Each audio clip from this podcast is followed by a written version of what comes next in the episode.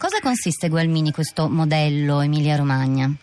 Sì, non abbiamo scelto la strada del Big Bang, come ha detto appunto Zaia oggi, che sicuramente ha ottenuto una vittoria importante. Eh, noi abbiamo fatto una scelta innanzitutto che ci ha consentito di evitare il referendum, perché diciamo bene che il referendum ha solo un valore consultivo, quindi non era assolutamente necessario e soprattutto ci ha consentito di risparmiare insomma, ben 35-40 milioni, che sono tantissime risorse che possono essere devolute a servizi e ad altre cose. Noi abbiamo come poi faranno anche i governatori di Veneto e Lombardia, di fatto già siglato una dichiarazione di intenti con il Presidente del Consiglio Gentiloni, che appunto è consentita dall'articolo 116 della Costituzione, per chiedere più autonomia, ma solo in quattro settori di politica pubblica ben specifici, ben circoscritti. Ricordiamo che Zai ha chiesto di avere più autonomia in 23 materie, che vuol dire cioè, quasi secessione praticamente, cioè su tutto.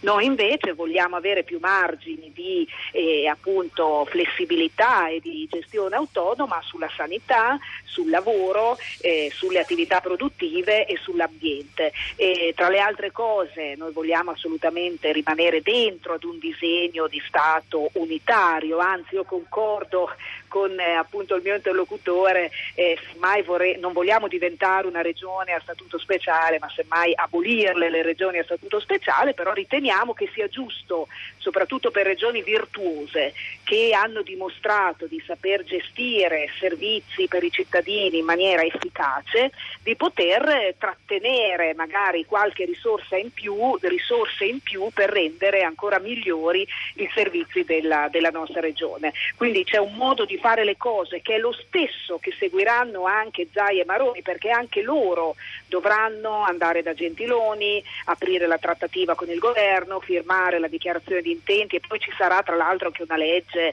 eh, bicamerale del Parlamento, quindi un processo lungo. Eh, certo lo abbiamo fatto senza dissipare risorse e con un orientamento soprattutto più circoscritto. Riteniamo che sia davvero quasi impossibile ecco, chiedere autonomia su 23 eh, materie. Adesso torniamo su queste 23 materie, Gualmini, però volevo chiederle anche prima di, di, di, di lasciarla, ma secondo lei Veneto e Lombardia avranno margini di trattativa più ampi perché riscaldati dal consenso popolare o poi una volta che ci si siede al tavolo, peraltro ricordiamolo di un, un governo che insomma nessuno di noi sa ancora che, che durata avrà, eh, ma una volta che ci si siede al tavolo le regole sono uguali per tutte oppure avranno un peso, chiamiamolo contrattuale diverso? Veneto e Lombardia? Ma eh, bisogna essere molto corretti, io non nascondo che sicuramente soprattutto il Veneto, il governatore del Veneto ha avuto una fortissima legittimazione da questa consultazione popolare che sicuramente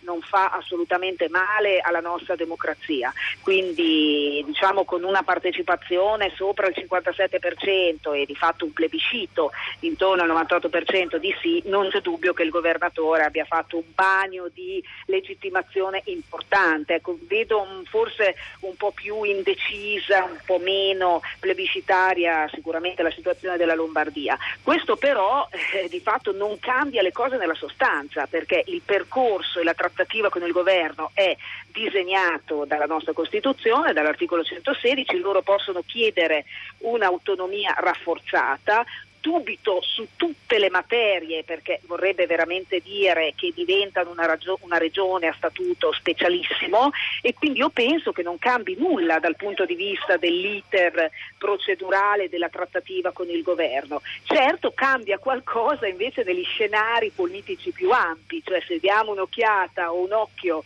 alle prossime elezioni politiche, ai rapporti interni de- dentro alla Lega, ecco lì secondo me insomma cambierà molto molto più che per il Veneto e le due regioni per la politica nazionale, questo sì.